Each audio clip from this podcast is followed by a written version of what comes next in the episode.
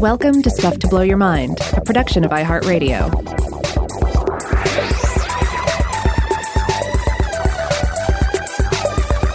Hey, welcome to Stuff to Blow Your Mind. My name is Robert Lamb. And I'm Joe McCormick, and we're back with part three of our talk about mirrors. Uh, if you haven't listened to the first two parts, you should probably go back, check those out first. But, Rob, to get us started today, I wanted to revisit one of your favorite topics uh, our, our, failures of intuition and understanding how mirrors work. Uh, so, we, we talked in previous parts about uh, your point about the Rokeby Venus, you know, how uh, mm-hmm. there's that painting of, of, Venus looking in the mirror and we see her face and we assume she's looking at herself, but since we see her looking at us, she actually couldn't be looking at herself. She's looking at us. Right as you know, and as you uh, love to point out, uh, our misunderstandings about the physics of mirrors don't stop there. And so, uh, so I actually came across one recently that I really enjoyed. Rachel and I were, were doing this experiment earlier today. So, so you at home can play along. Um, couple of questions. Imagine yourself standing in front of a bathroom mirror and looking at your own reflection. You're looking at your head. You're regarding this glorious orb of bone and meat. Maybe it's got some hair on it. And the question is, how big is your reflection of your head on the mirror if you were to measure it? Is it smaller than your actual head, bigger than your actual head, or the same size? Yeah, this is it's a great question because what are you going to do? Are You're going to move in closer and measure it? Well, you could measure if your normal bathroom mirror size. You could measure it without uh, stepping forward. You can just reach out and mark the places. You know, touch the mirror mm-hmm. where your chin is and where the top of your head is. Uh, but before you do that, just just guess before you actually measure it. The second thing is uh, after you do that, imagine walking backwards away from a mirror. So you take a few steps back. What is going to happen to the size of your head in your reflection? Is it going to get larger? Is it going to stay the same size, or will it get smaller?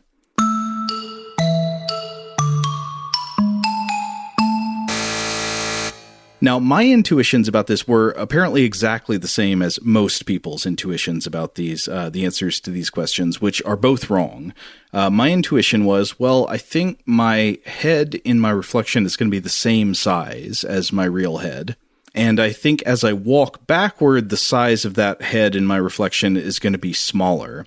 And in fact, both of these are wrong, as intuitive as they feel. If you actually reach out and measure it, your reflection of your head is half the size of your real head. And as you walk backwards away from the mirror, from your perspective, your reflected head will stay exactly the same size no matter how far you get away. Hmm. Very odd. It seems totally counterintuitive until you start thinking about what's actually happening with a mirror. If you imagine a mirror as a sort of window into the mirror world, it's a little bit easier to think about because if you're looking at your reflected self as a person in, uh, you know, in that other mirror world, your reflection is always at exactly the halfway point between yourself and that reflected version of yourself. So, in fact, given the vantage point of your eyes, your uh, reflected head is always going to appear to be half the size of your real head from wherever you are. And as you move backwards in a mirror, if someone were standing in the same place and looking at your reflection as you moved backwards, it would appear to get smaller. But since your eyes are moving back with you, as you retreat from a mirror, your reflection actually never gets smaller. It stays exactly the same. Wow, yeah, that's that's uh, it's really mind blowing when you think about it for sure. Um, again, these just strange objects in our uh, in our lives, but it's almost when we're talking about the reflected world, the specular world, it's not even that that itself is not the object. That is this uh, this this unreality, this uh, this inverse kingdom uh, that we seem to glimpse through the glass.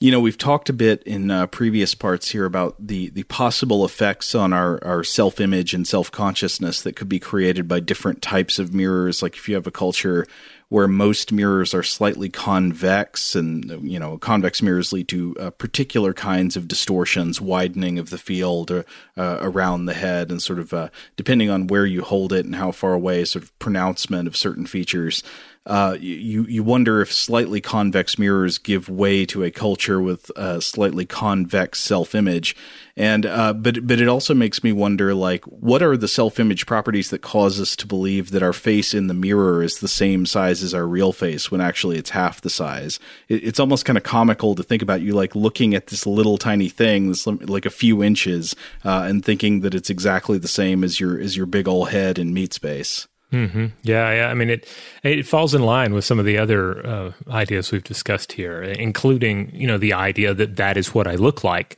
uh, and that it is not a, a flipped version of my face.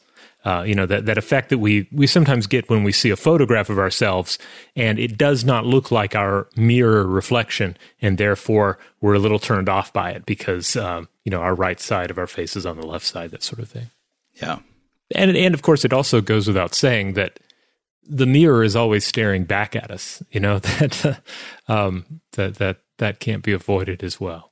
So, in the last episode, we talked about the emergence of metal mirrors in the ancient world with uh, copper and copper alloy uh, looking glasses in Egypt and Mesopotamia from around the third millennium BCE on. So, these would be highly polished pieces of metal people would use to uh, would use to look at their reflections for mundane cosmetic purposes, but also for, say, religious symbolism. Maybe in Egypt, you might put a polished piece of metal, a metal mirror on the top of a staff, and it might symbolize something about the sun. You know, the Egypt has a very uh, solar-oriented uh, pantheon, but uh, over time, the mirror technology would expand to include all kinds of metals first, so not just uh, later forms of copper alloys, meaning especially bronze, you know, higher qualities of bronze, but also things like gold and silver. And so in, say, ancient Rome, you can find various types of silver mirrors and things like that. So uh, metal technology and different types of metals uh, become more available, and uh, and and so mirrors based on those metals also proliferate.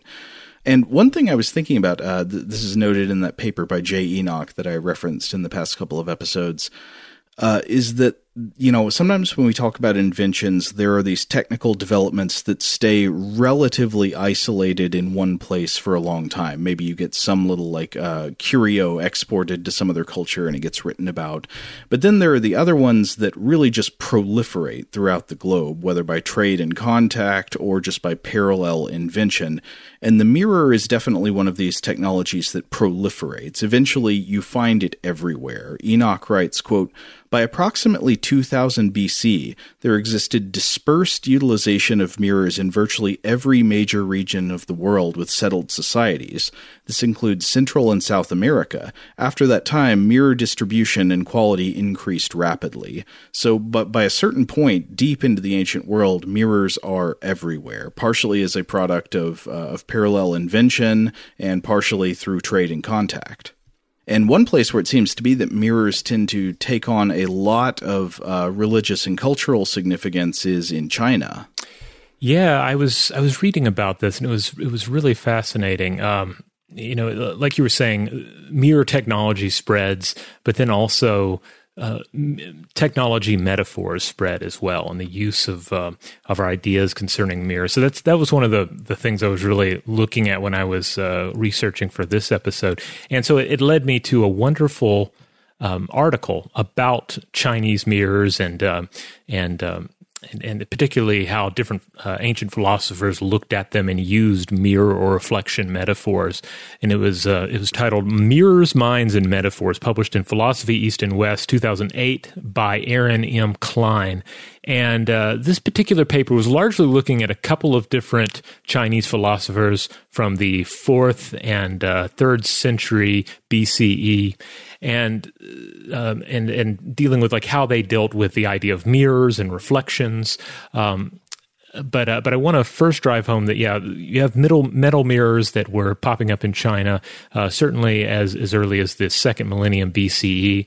And if you look at some of the examples of of bronze mirrors from ancient China, uh, particularly I was looking at some images of of some mirrors discovered in a two thousand year old treasure trove uh, that was uh, turned up in recent years. They're quite interesting. You'll typically see one side of them photographed uh, because they had two different sides. One side, they're, they're going to be more or less flat, generally circular, though I think I've seen some that had uh, slightly different shape. Uh, so flat, circular. Um, one side is going to be uh, featureless and reflective, but the other side is going to be uh, often just ornately decorated. So it, it yeah. can really be a little off-putting when you see a picture and and it's described as a mirror, and you're trying to figure out where you're supposed to look for the reflection. This is so funny. I, I, was actually looking at a bunch of uh, mirrors in the Met Museum collection just uh, mm-hmm. on their website. Uh, and I kept noticing this. I would look at it, I'd be like, what? That's not a mirror. But then I realized they're showing me the back of the mirror. I think because the back has all the interesting decorations and everything on it. And this was true of uh, so some ancient Roman mirrors I was looking at, some Iranian mirrors, uh, mm-hmm. some uh, and some ancient Chinese mirrors, where in, in all cases, all of the, the beautiful decorations, the inlays, any writing or script or imagery on them. That was all on the back side, and it always looks like, yeah, how does anybody see the reflection in this? Oh, okay. Yeah, yeah you, you looking at the other look side. at the other side. Yeah, yeah. but but certainly this would be the side with the the most most of the eye catching decoration. This would be the yeah. side that had birds or dragons or depictions of deities, or and sometimes uh, uh, good luck wishes were also inscribed there. Mm-hmm. Now, the two different philosophers that uh, that Cline was looking at here were Taoist philosopher Zhuangzi and Confucian philosopher Xunzi. They each had their own separate um, worldviews, but they seem to come together on the idea of of how we might view the Xin, uh, which Cline translates as heart mind, but I think we can also translate it as um, as intention or center or core. But I think heart mind is a, is seems to be a pretty strong translation. You know, this sort of center of being and contemplation. Uh, but both of these philosophers tended to look at ways in which this heart mind might best resemble um, a mirror. That it might be like a reflecting pool. Oh yeah, th- this seems to be something that that turns up uh, in a lot of thought about mirrors throughout the world. Is that the mirror is often seen as a a way to see one's true self, maybe to see the part of you that is integral. Yeah. So so Zhuangzi wrote that uh, that a sage's heart mind should quote in stillness is the mirror of heaven and earth, the glass of the ten thousand things, and um, and uh, I'll, I'll, break down what what all this means in just a second, but. Uh, but Xunzi, on the other hand, uh, wrote that the, the heart mind must, must be like a mirror in order to fully contemplate the way. So the use of the mirror metaphor here seems to largely revolve around, of course, the reflective qualities of water. Um, and each each of these different philosophers kind of uses a, a different version of that. I think with uh, uh, in the Taoist sense, you see more of this um, use of uh, of a natural body like the ocean or a lake or a pond or something, uh, while the Confucian model that is employed here has uh, more of a uh, more of a like a, a man-made reflective pool, like a basin of water that you might have inside of a house or a, some sort of a domicile in order to view your reflection. Mm-hmm. Something you might use for self-care, that sort of thing. Sure. So the idea here is that the surface of the water must be still in order to more perfectly reflect a viewer's face, or in the case of something in a more natural model, the brilliance of the sky and the mountains. Now, uh, Cline goes on to discuss the history and understanding of mirrors in Chinese culture, and I, I found this this really interesting. So, one of the things that they point out is that while in modern times we tend to think of mirrors as passive, uh, to the ancient Chinese, mirrors, especially metal mirrors, especially like those bronze mirrors we were discussing, they were seen as, quote, active, responsive objects. Mm. So they're, they're things that respond to our world. Um, an understanding that is um, you know, that was also linked to the observation that mirrors had the ability to gather and produce oh, this is very interesting because it reminds me of the the alternate and uh, you could argue physically incorrect model of the eye, which uh, you know it was common to believe in the ancient world that the eye was not just a passive receptor of light, but actually sent something out that retrieved the image and brought it back. Uh, and I guess you you know you could argue that the eye is not in fact totally passive because the eye moves, it focuses, mm-hmm. it, it, increases or decreases the aperture that allows light in. Um, but but it it is at least um, only receiving light. But it, it was natural for people to think throughout history that the eye was going out and getting images. It was sending something. It was like beaming out the power of sight. Yeah, and in the for the ancient Chinese, this apparently was also uh, compounded by observations of what you could do with a mirror. So, on one hand, you could take a mirror, you could focus sunlight, and you could produce fire. And it was also known that a mirror left in the moonlight would gather condensation. So, uh, mm. this is interesting because we're talking about the generation of fire or the collection of water. Uh, and water and fire are the elemental essence of yin and yang, the dual energies of the cosmos. Wow. Quote, uh, this is from Cline The fact that mirrors appeared to draw these substances from the sun and moon reinforced the cosmological power that was already associated with them. Well, you know, th- this makes me think of yet another way that that it, it could be natural to assume that a mirror has a gathering and production power, which is that by making a mirror, for example, concave, you can give it magnifying power. And in a mm-hmm. way, it's hard not to see a, a a lens or a mirror that has magnifying power as in some way going out and gathering because what it is quite literally doing is taking something that is invisible to the ma- naked eye and making it visible you know, um, not not to jump around too much here, but this reminds me of something I read in um, Geraldine Pinch's book on Egyptian mythology uh, mm-hmm. concerning the eye of Ra. Uh, she writes, the ancient Egyptian word for eye, uh, irt, sounded like a word for doing or acting. Uh, this may be why the eyes of deities are associated with divine power as its most uh, interventional. Uh, so I, I, keep coming back to that as well. That's kind of been in the background as we've been discussing the you know the idea of like what is what is a mirror doing, and mm-hmm. is it passive or is it active? Yeah, I mean, I, I, guess it depends on your definition of passive or active there, because obviously, again, like a concave mirror that produces, say, a telescope image. You know, m- mm-hmm. most of our most powerful telescopes today are not based on uh, are on transparent refractive lenses, but they're based on mirrors. The Hubble telescope has a gigantic mirror in it. And though I think it is meant with a slightly different connotation, what even astronomers talk about these mirrors, quote, gathering light. Uh, what mm-hmm. they mean is, you know, they are taking an amount of information that is uh, that is too diffuse for our eyes to make any sense of, but then turning it into an image that is recognizable to us. Yeah, yeah. I guess one of the things that that uh, that I find super interesting about all this is that if you do see the mirror as is more active as opposed to passive.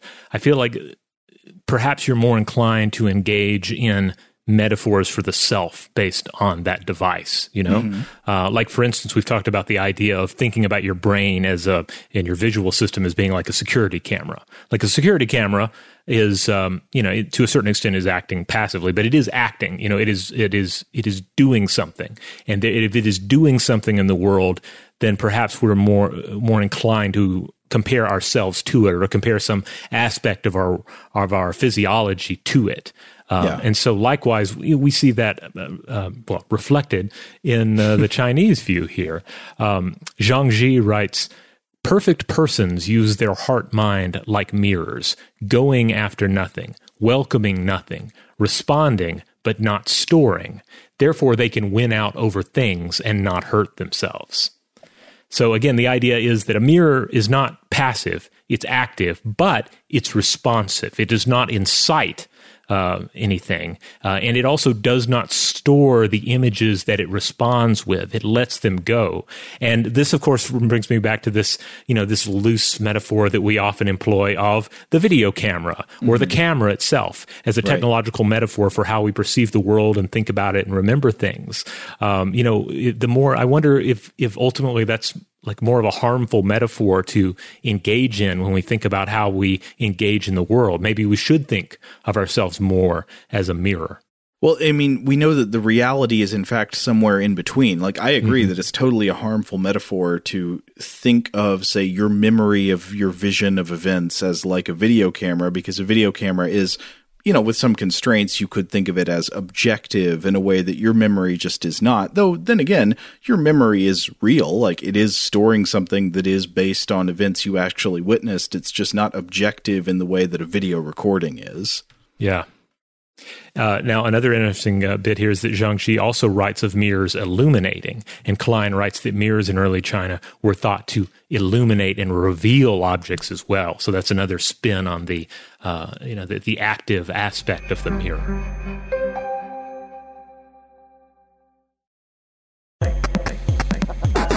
Now, one of the quotes you read earlier from Zhang Ji uh, had something in it that I didn't understand. It was the, the quote about "In stillness is the mirror of heaven and earth, the glass of the ten thousand things, uh, or the ten thousands things." Well, what what are the ten thousand or ten thousands things? So uh, it's possible I'm I'm missing some like more esoteric understanding of this, but based on on reading Cline's article, my understanding is that it's the idea like these are the things reflected in the mirror, all the things of the world. Mm-hmm. And and what's crucial here is that the more the heart mind is like a mirror, the more one sense of self fades away. The more I am a mirror, the more I am just a reflection of the 10,000 things in the world as opposed to myself you know? Um, yeah. which which I, I, find rather beautiful. It really flows into this idea of you know of of of losing oneself in the now of losing oneself in the sort of you know unlanguaged contemplation of one's immediate surroundings. Mm-hmm. oh yeah. That sense of by becoming the mirror you become the world yeah. Uh, the, that's the, the sins of oneness sought after by so many different uh, religious traditions and types of mysticism. Now, uh, Xunzi was not a, a, Taoist again, was but was a, Confucian. Uh, different views of the world, but again, they were mostly aligned in this idea of the mirror-like aspects of the heart-mind. Um, the idea that perfectly still waters allow one to see details of one's reflection in the water, but uh, the slightest breeze uh, he writes, can both disturb the surface and stir the silt that has sunk to the bottom. Uh, tilting the pan likewise can make the water and reflection murky. Uh, so uh, Cline points out that yeah, the, the pan of water metaphor here is more in line with self cultivation practices than you know the natural world. Um, and I, I, guess that I, I, kind of took it to mean this is largely just sort of creative choices based uh, uh, you know based in the writings of the individual philosophers, and not necessarily something that is like Taoism versus uh, Confucianism. But I could be wrong on that.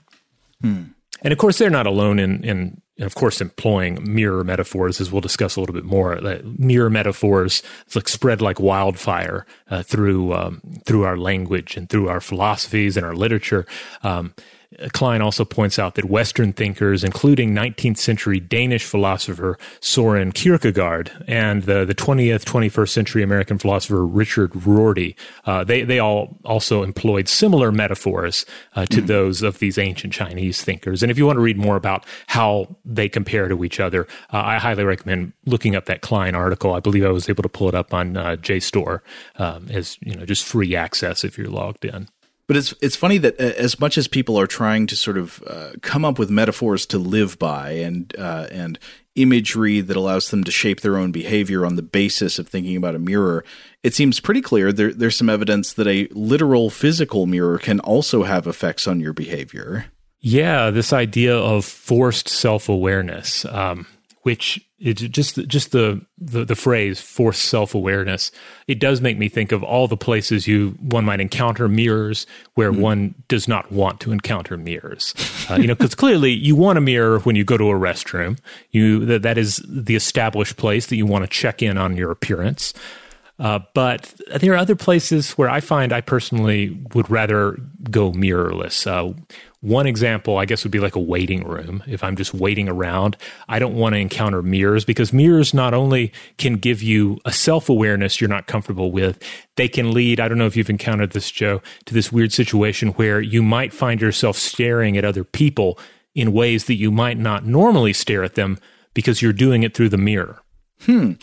You know, this is funny. Uh, I almost brought this up in our queuing episode uh, because there is a famous anecdote from the history of uh, queue design where uh, I don't remember all the details now, but I think it was like people waiting for an elevator in a very busy building.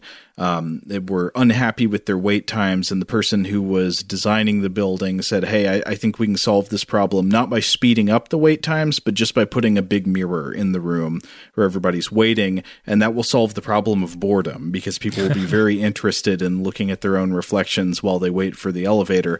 And allegedly, according to this sort of uh, this tale about about queuing uh, this did solve the problem because people are, you know, now they're obsessed looking at themselves in the mirror. They're no longer bored. The wait just breezes by and they're no longer complaining.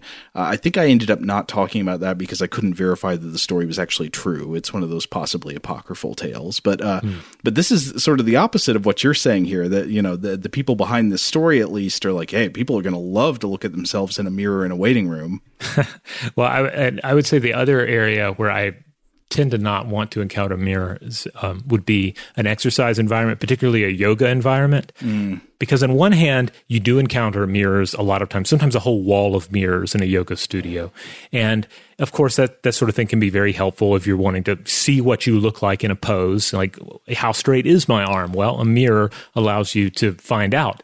But on the other hand, for me and I think for a lot of people, like one of the reasons you do you engage in yoga is to sort of become the mirror you know? You you don't want to you know you want to be in your body. You want to think about the poses that you're doing but you don't want to necessarily engage with this kind of egoic self by looking at your appearance uh, because that kind of br- can bring you back around into the very sort of thinking you're trying to overcome. Yeah, ironically, looking in a mirror seems like one of the worst possible things to do if you're trying to become the mirror in the Taoist sense. Yeah. But again, with yoga, it's kind of a mixed, you can see it both ways because, yes, it can be very helpful in a physical sense, but maybe not so much in a mental sense. I don't know. You could also make an argument that it's something it would help you, I guess, overcome uh, that kind of thinking as well if you're, you know, forced to. Uh, to be in the presence of your own reflection, but not obsess about it, I guess. But coming back to that idea of forced self awareness in psychology, there are a ton of psychological studies uh, that have just tried to see if people's behavior changes when there's a big mirror in the room with them, if when they can see their own reflection. And you know, you, you can think for pretty understandable reasons that this might be the case. It's a reasonable thing to test out because, for example, uh, people tend to behave differently when they're being watched as opposed to when mm-hmm. they're not being watched. So you might assume people would behave differently when they can see themselves. Yeah, yeah. So one of these studies uh, that I was looking at was uh, in the Journal of Personality and Social Psychology back in 1998, I believe, by Macrae, Bodenhausen, and Milne. And they found that people in a room with a mirror were comparatively less likely to judge others based on social stereotypes, uh, stereotypes concerning, for example, sex, uh, race, or religion. Okay, so the idea there might be, you know, if this finding holds up, you might interpret it to mean that people who can see their own reflection are sort of more self-conscious about the the more the ethics of their own behavior and are less likely to do something that they might be ashamed about just because the you know the mirror reflection creates a kind of self-consciousness. Yeah, I think the idea would be the difference between like setting there having stereotypical thoughts mm-hmm. and then setting there seeing yourself and on some level going hey there i am having stereotypical thoughts Right. It, it, it, invites you to sort of judge yourself and correct yourself. Yeah. So there's a funny wrinkle uh, that I was reading about in a New York Times article from 2008 by Natalie Angier that mentions the same study by Macrae et al. Uh, but so it's in the context of Angier's writing about a number of studies along these lines that sort of uh, forced self awareness by way of a mirror can cause people to behave differently, and often in positive ways. Uh, so, so Angier points out research that has found subjects in a room with a mirror are more likely to quote work harder, be more helpful, and to be less inclined to cheat compared with control groups performing the same exercises in non-mirrored settings. Uh, but the funny detail about the Macrae et al. finding was again, yes, that uh, that people in a room with a mirror in in the presence of a mirror seem to be less likely to rely on stereotypes, and they found this was true about negative stereotypes uh, about things like sex, race, and religion, but not for all types of stereotypes. So to quote from the article.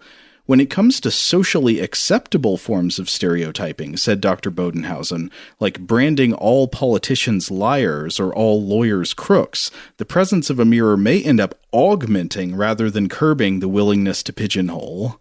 Hmm. I thought that was funny because maybe the idea there is that when people say something like, oh, all politicians are liars or all lawyers are crooks, that is something that people maybe are less likely to feel ashamed about doing and more likely to feel self righteous about doing. So it actually makes you more likely to do that kind of thing. Oh, it's being like, look at me sitting there dropping truth bombs in my head about right. the, the, nature of politics, that sort of thing. Yeah. so that's funny. Does a mirror make you more self righteous? Hmm. Uh, this is just a little anecdote, but I wonder. Well, I mean, that would fall right in line with the um, uh, you know, with, with, the with the idea of the ego being bound up in the reflection and uh, you know mm-hmm. reflective contemplation of self. Yeah, um, and and even the myth the myth of Narcissus uh, becoming uh, just entranced by his own reflection. There's another thing I want to talk about. Uh, another one of the ways that mirrors have played a major role in scientific research, and this is the so called mirror self recognition test. And mm. this has come up on the show a couple of times before, uh, but I just thought it would be interesting to revisit briefly. So, this is sometimes presented as a test to see if animals possess consciousness, like we have, you know, self conscious awareness. And though I don't have any reason to doubt that at least some types of animals have something analogous to human consciousness, we don't know, but it seems like a reasonable assumption to me. I'm not convinced that consciousness is really what these studies demonstrate, but they do demonstrate something interesting. Maybe it's better to call the mirror self recognition test a test for self awareness or something like that.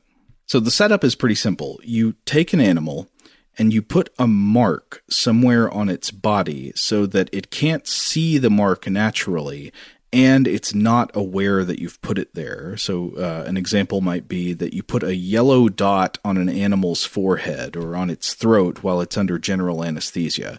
So, it doesn't know that you've put it there and it can't see it unless it looks in a mirror and then you give that animal access to a mirror. Now, most animals don't react in a particularly notable way uh, to mirrors, except unless they're, they're reacting to their image in a mirror as if it were another animal. But some animals, especially after they've been exposed to mirrors for extended periods, uh, presumably to learn how they work, they start to respond with behaviors indicating that they may actually understand that the reflection in the mirror is an image of themselves, of their own body. So, in the case of putting a yellow dot on their forehead or on their uh, their throat, they will reach up and touch themselves in the spot where the yellow dot is, or try to groom themselves on that spot which requires a different kind of consciousness. That's, you know, that, that an animal you could presume would not do that unless they had some kind of inkling that this image on the mirror was actually their own body.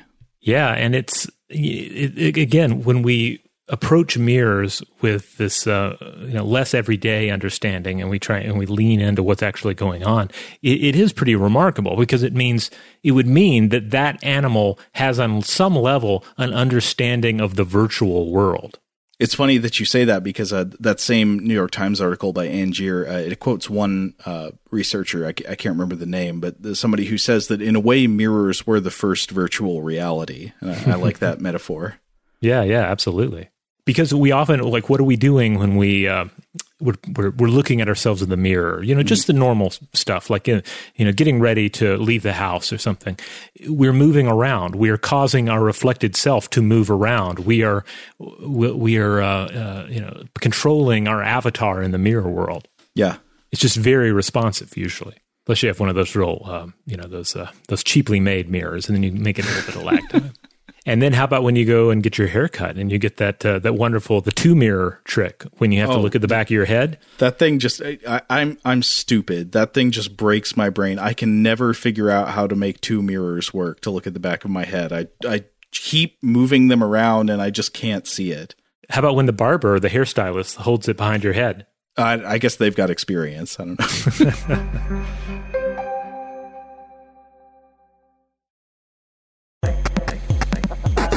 But anyway, uh, so coming back to the, the mirror self recognition test uh, as as used on animals as a test for whatever this this X factor is, consciousness or self awareness or psychosomatic representational consciousness, whatever you would call it.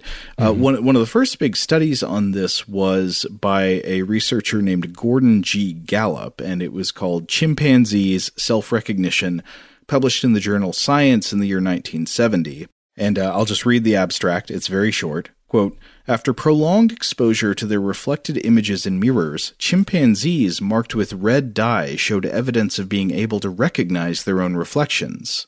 Monkeys did not appear to have this capacity. So he was comparing different species here, right? D- different species of primates. Uh, on one hand, you've got a great ape, the chimpanzee, but then you've also got a number of different monkey species. The monkeys used in the study were rhesus monkeys, uh, stump tailed macaques, and something called cynomolgus monkeys, which I'd never heard of before, but these are also known as crab eating macaques. Cynomolgus, is, does that mean crab eating, maybe? Um, we, uh, weirdly enough, I believe, I'm looking this up, I believe it actually means dog milk. Uh, uh-huh. having to do with some erroneous claim that um, that these monkeys were capable of milking female dogs. Okie dokie. You know, you learn something new every day.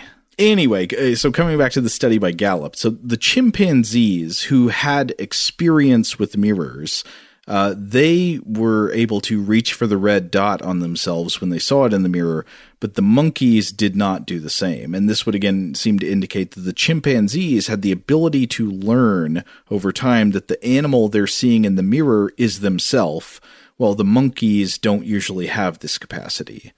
Uh, and so the red dye helps provide a clear point of comparison that you can test on command between different species. But in fact, Gallup reported that you, you didn't actually need the dye test to observe that chimpanzees could adapt to the presence of a mirror and understand what it was, because you could observe spontaneous behaviors that were pretty interesting. So, um, Gallup reported with his small group of chimpanzees that when he first introduced a mirror to their enclosure, for the first few days, the chimpanzees would react to the mirror as if another animal had been introduced to the area. So uh, Gallup called this a social stimulus reaction, and it would produce behaviors like bobbing, threatening, vocalizing. It was like there's an, there's another animal that's roughly like me in here, and I need to you know figure out what his deal is. One of the things that has always um, interested me about mirror tests is that among animals that, that are known to have failed the mirror test, you do see that distinction. Like, for instance, with cats, sometimes they react hos- with hostility towards the reflection, mm-hmm. but other times it's just straight up indifference. And yeah. I, I witnessed this the other day. I was actually putting a rather large mirror on the wall of our house, and I had it had it uh, leaned up against the couch there. The cat mm-hmm. came over and checked it out, and you know she just kind of looked in it, didn't seem that interested, and then she found the instruction booklet for the mirror and sat on it. And that was her complete interaction with this new mirror. Uh, so you know, it's it's like oh I oh there like it, it's it seems like there's such a there's such a gap between those two different possible reactions though that this yeah. is a thing that I must attack and put in its place, or that it's just nothing at all. Yeah, uh, I, I have always noticed. Uh, now I know sometimes dogs will react to a mirror and bark at it, but that's never been my experience in real life. Mm-hmm. Dogs, mm-hmm. I've always known to be utterly. It's like they can't even see the mirror. You know, no yeah. reaction at all to their reflection. Um, and I wonder if that has to do with just you know the different sense world that a dog lives in that we've talked about many times. I mean, I, I don't know this. I'm just wondering. So maybe if another if the image of another dog is not accompanied by some kind of dog smell it doesn't even really register as a dog. Yeah that i think that that makes a lot of sense uh, because yes yeah, so we discussed before dogs live in just an entirely different uh, a smell realm than uh, human beings. And uh, and likewise uh, you know cats are, are so based you know so much of their perception is based on their hearing. Uh, mm-hmm. if it doesn't if it doesn't sound like a cat, could it possibly be a cat? If it doesn't smell like another dog, then mm-hmm. what is it? Is it even real? Yeah, but I don't know. I mean, uh, maybe that's something. Uh, hey, if you know about good research on the subject, send send it our way. I, I always want to know about dogs and and their level of self awareness. Yeah, um, I mean, because the revert. Because what is what are you doing when you show a mirror to an animal like right. this? You're giving them a oftentimes near perfect um, visual um, version of another animal. Mm-hmm. Uh, and yeah, the dog might not care about that. The cat might not care about that. But what if you bring something in that smells like another dog? What if you oh, play yeah. the sound effect of a, a mewing kitten uh, on a on a good speaker in your house? I think you'll find that you'll get totally different reactions from these animals. Oh yeah. Uh, so my dog, who does not care about reflections in mirrors at all, will go absolutely nuts if we say bring in an object from another house that a dog lives in. Mm-hmm this unleashes a storm of sniffing and interest in, in this item. Oh, but sorry. Uh, anyway, uh, coming back to to the Gallup study, so I mentioned that when a mirror is first put into the enclosure, at least as Gallup reported in in the chimpanzees that he was working with, when the mirror first went into the enclosure, they would at first react as if it was another animal. You know, they would try to threaten it. They might um, do displays at it or make vocalizations at it. But these uh, social type reactions decreased rapidly over the course of two or three days. And by like day four or five, they were just not doing this anymore.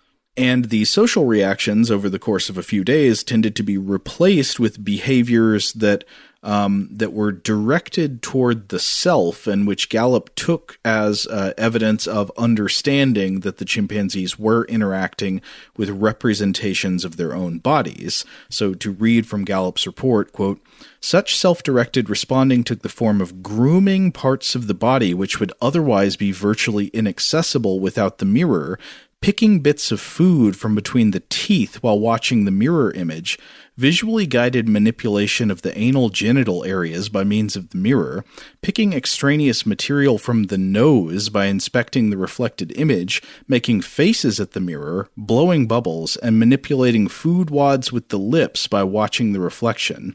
In all instances of self directed behavior, the self is the referent through the reflection, whereas in cases of social behavior, the reflection is the referent.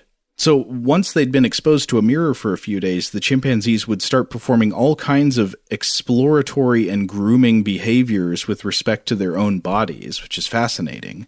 Yeah, I mean, obviously, it's very difficult to try and put ourselves in the mind of a, of a chimpanzee, mm-hmm. um, but but on a human level, like imagine if you had had no access to mirrors and then you were given one, like it would it would really just you know open open a, a, a, gateway into a new realm of self awareness and uh, yeah. and self grooming. Yeah. So as Gallup reported in this study, at least, the chimpanzees passed the mirror self uh, self recognition test, and the the monkeys did not. The rhesus monkeys and the maca- macaques did not. Uh, but since then, a number of studies have found other animals to quote pass versions of the mirror self recognition test. Uh, though again, I want to emphasize there is debate about some of these findings, and again, debate about the best ways to interpret them. So I, I do find these studies really interesting, but I, I, would say interpret them with caution. Yeah, yeah, it's. Uh, I think a lot of times just the idea of the mirror test is um, is sort of engaged with um, kind of simplistically, at least by yeah. you know uh, non non scientists and general public sort of thing. Uh, yeah. And yeah, you do see plenty of articles that question the the usefulness of say trying to get an octopus to look in the mirror. Right. But with all those caveats, some of the uh, examples of animals that have, uh, in some way or another, been interpreted to have passed the mirror self recognition test uh, these would include other great apes, so uh, hmm. animals like gorillas and orangutans, and I think bonobos uh, to some extent. Uh, elephants, some corvids, but not others. Definitely magpies have, mm. in some studies, or at least one study, been found to try to groom a spot on their body where where a dot of dye has been placed. And also, perhaps some dolphins. I think it was bottlenose dolphins, though their behaviors are harder to interpret than the behaviors of animals that can groom themselves with beaks or hands or trunk. You know, I haven't read anything recently about um, dolphin cognition. I'd love to come back to dolphins and, and really go in at great depth. But I guess one question that comes to mind is in an underwater environment, to what extent was is a dolphin going to encounter a reflection of itself? Would you would it be able to encounter a reflection of itself at the surface of the water uh, from hmm. the submerged side? I don't know. I don't know the answer. Hmm. Because some of these other animals, it seems like you could, you know, perhaps simplistically ask the question, well, wouldn't they occasionally encounter reflections of themselves in the water? You know, wouldn't there have wouldn't they encounter that stimuli in the natural world under the right conditions? Hmm. Yeah, maybe I don't know, or maybe I don't know. Maybe when you go to a still pool of water and you're an orangutan or something, you you're just thirsty and you just get in the water real fast. You don't stop and look. Who knows? Yeah, I, I know it is it's particularly weird when you think about humans and their mirrors, about how we inflict them on the world. Mm-hmm. Uh, you know, we don't think about this a lot. We don't think, well, I, I, don't really put a lot of mirrors outside, but of course you have traffic mirrors, and every vehicle that we put out there on the street, they have at least two mirrors on the outside of the vehicle. Uh, uh-huh. Uh, so just the other day, I was watching a, a bird. I, I'm almost positive it was not a corvid. It was, but it kept coming landing right next to the automobile mirror, looking at itself, and then flying up, then flying back down, and then flying up, then flying back down to the mirror. And it did this on a loop for like, um, you know, like two or three dozen times. Mm, I wonder if it was interpreting the reflection as a as a strange bird, as another Yeah. animal. Yeah, perhaps so. Just one last note. Uh, so, as far as I can tell, it seems that dogs do not generally pass the uh, the mirror self recognition test. But uh, I, I was reading an article on NPR from years ago. It was from like 2011, I think. Um, that was uh, talking about one researcher who was proposing an alternate uh, an alternate version of the mirror self recognition test for a dog that would involve smells rather than reflection, which is a little bit different because the smell would have to be like the, you know the smell of something produced by the body, like the smell of its own urine or something like that. Uh, and th- this in- raises interesting questions about like what is the boundary of the self for something like a dog is the smell of its own urine in a way itself or distinguishable as something that is produced by the body but not coextensive with the body. Hmm. Interesting. Rob, Rob, what, what's that magic I feel? What's that strange sensation in the air? Is that the fairy king of a four-part series coming down to bless this episode with uh, with with the extended life of going on into yet one more part? I think it is, yes. Um, and and I realize at this point we're we're definitely in the hall of mirrors. Uh, it's it's you know we're so far into the topic uh, we may not be able to determine how much further we have to go and how far we have in fact come. Uh, but we will be back for at least one more mirror episode. I know we have some more stuff to talk about concerning uh, well metal mirrors for starters. We haven't really uh, discussed them at length yet, and uh, we also have some more about uh, uh, mirrors in t- uh, as they as they are used in or invoked in technological metaphors in uh, in some other cultures around the world. So there's there's a lot more to discuss, and perhaps. If there, if you get to us in time, you might be able to ask, "Hey, how about this?" And maybe we can even include it into the next episode. I'm not sure if the timing will work perfectly on that, but uh, certainly, if you're listening to these episodes and you have thoughts about your own interactions with mirrors, your pets and their interactions with mirrors, cultural ideas concerning mirrors, all of it is on the table. Write in, let us know what you're thinking. And in the meantime, if you want to check out other episodes of Stuff to Blow Your Mind, head on over to the Stuff to Blow Your Mind podcast feed. That is where you will find our episodes. Uh, our core episodes publish on Tuesdays and Thursdays. We have a little bit of listener mail, uh, which we do on Mondays. On Wednesdays, we do the artifact, unless it has been uh, uh, preempted by uh, an advertisement of some sort. And then on Fridays, uh, we do Weirdhouse Cinema. That's our time to talk about a strange movie. And on the weekends, we do a rerun. Huge thanks, as always, to our excellent audio producer, Seth Nicholas Johnson. If you would like to get in touch with us with feedback on this episode or any other, to suggest a topic for the future, or just to say hello, you can email us at contact at stufftoblowyourmind.com. Stuff to Blow Your Mind is a production of iHeartRadio. For more podcasts from iHeartRadio, visit the iHeartRadio app, Apple Podcasts, or wherever you listen to your favorite shows.